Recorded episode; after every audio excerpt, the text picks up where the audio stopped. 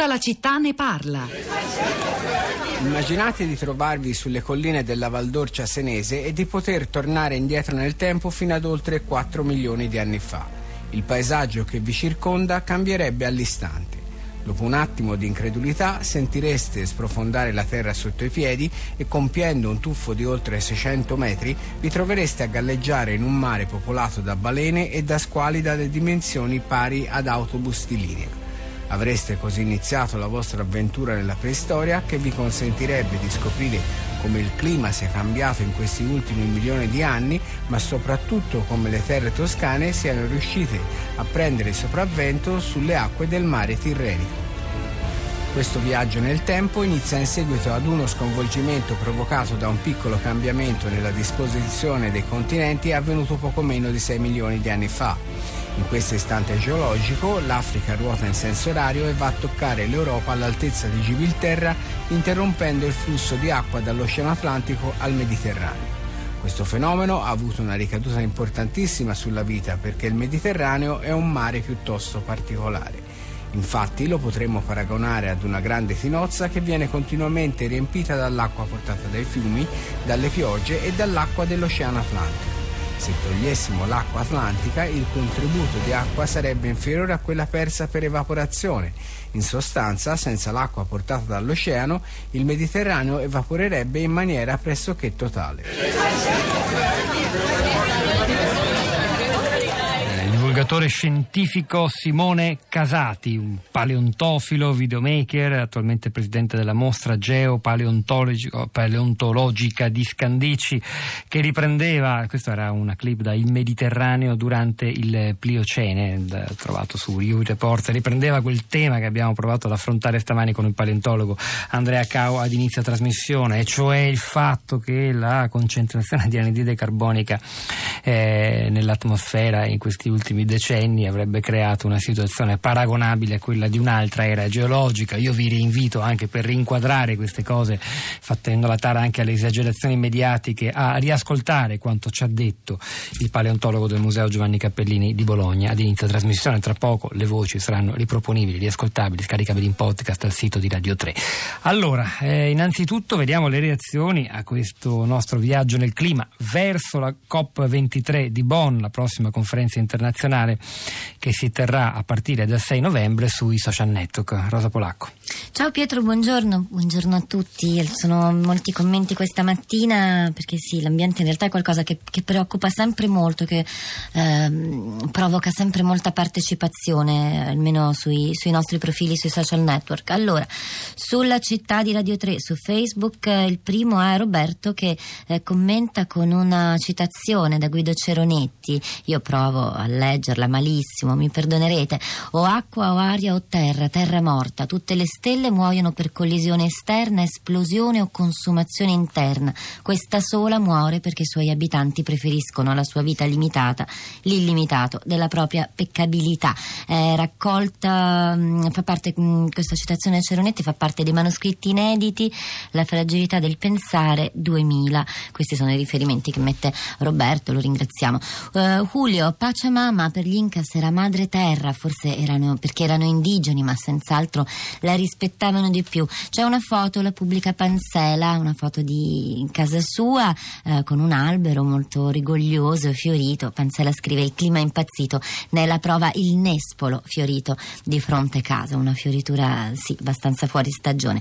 Eh, Nino dice ricordo che ha presi con stupore la data per l'attuazione del relativo accordo della COP21 di Parigi che si decise per l'anno 2021. Misure scarse anti-pollution in tempi surreali e quanto parte dei grandi del globo riuscirono a firmare ed oggi ancora di più ridotte per la follia di alcuni capi di Stato. Di fatto non è l'unica lacuna governativa, altre fondamentali provengono dalle miriadi di produzioni nocive diffuse nei territori e contemplate fuori le norme per la tutela dell'ambiente. Un riferimento ostinato sono, come ormai è noto, anche le fonderie Pisano di Salerno, per esempio. In conclamato abuso continuano a mietere morte. Come si può amministrare così i territori, forse essendo né più né meno dei criminali? Valentina da Rovigo, buongiorno, benvenuta. Buongiorno, buongiorno. A lei la parola.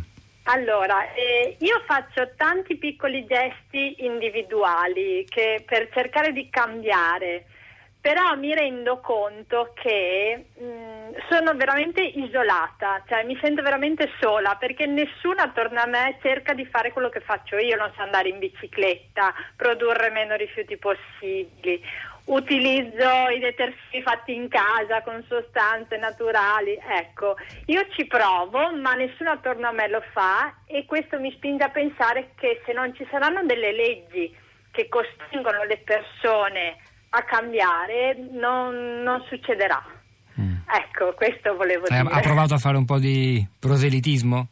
Sì, io provo a fare proselitismo con i miei familiari, con gli amici che conosco, tutti mi dicono ah bello, bello, ma poi ma non ho tempo, ma non posso, ma... È ma più, è più faticoso fa fare le cose con, seguendo le regole che lei si è data? Eh, diciamo, io purtroppo non lavoro, ho anche del tempo per carità. Però, mi, però, insomma usare la bicicletta non mi sembra una cosa così terribile e, eppure tanti non fanno che usare la macchina perché, perché no, la bicicletta no, è faticosa, c'è freddo, ci vuole troppo tempo che poi non è vero perché ci metti meno tempo in bicicletta a volte che in macchina però davvero si fa fatica, la gente fa fatica a cambiare. Eh... Valentina, la ringrazio, Valentina da Rovigo. Ora ci spostiamo non lontano, a Reggio Emilia. Arturo, buongiorno. Buongiorno a voi, buongiorno a tutti. A lei la parola, Arturo. Eh, allora, niente, io ho mandato un sms che era un po' provocatorio, ma secondo me è una cosa abbastanza fattibile cioè che per ogni eh, automobile, camion o veicolo immatricolato le case eh, produttrici dovrebbero piantare un albero e curarlo quest'albero, insomma, visto che sono stati bruciati eh, migliaia di ettari quest'anno c'è molto da piantare, ecco, insomma. Anche se ci sono zone d'Italia dove il rimboschimento naturale sta, sta, e spontaneo sta avvenendo, però insomma capiamo il senso della sua, della sua proposta e la raccogliamo, ce ne sono anche altre, tra le quali ce n'è una linguistica di Angelo da Roma che dice trovo errato dire salvare la terra, diciamo piuttosto eh, salvare noi, la terra si salverà comunque, ha visto momenti peggiori e senza di noi tirerà forse anzi un sospiro di sollievo, riflettiamo su quanto poco siamo. Rosa. Ancora su Facebook c'è Angelo e dice primi anni 90, conferenza di Rio, la situazione era già irrimediabile, sono passati 25 anni e la deriva è servita.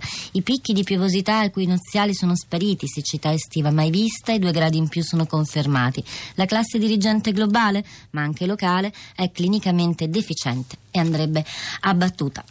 Dobbiamo essere noi nel nostro piccolo, scrive Giovanni da Novara, in piena sintonia con Valentina. Direi cambiare, fare le scelte più green, non solo economiche, tipo scegliere l'auto elettrica. E abbiamo capito che anche di questo si parlerà eh, a COP23 a Bonn, un evento che sta per iniziare, mancano cinque giorni, la ventitresima conferenza internazionale sul clima, la prima dopo il passo indietro degli Stati Uniti di Trump, che continueremo a seguire, sicuramente lo farà anche Radio Trescenza, quindi temi che del resto sono nella nostra agenda quasi quotidianamente, sono i temi veri, fondamentali, ineludibili.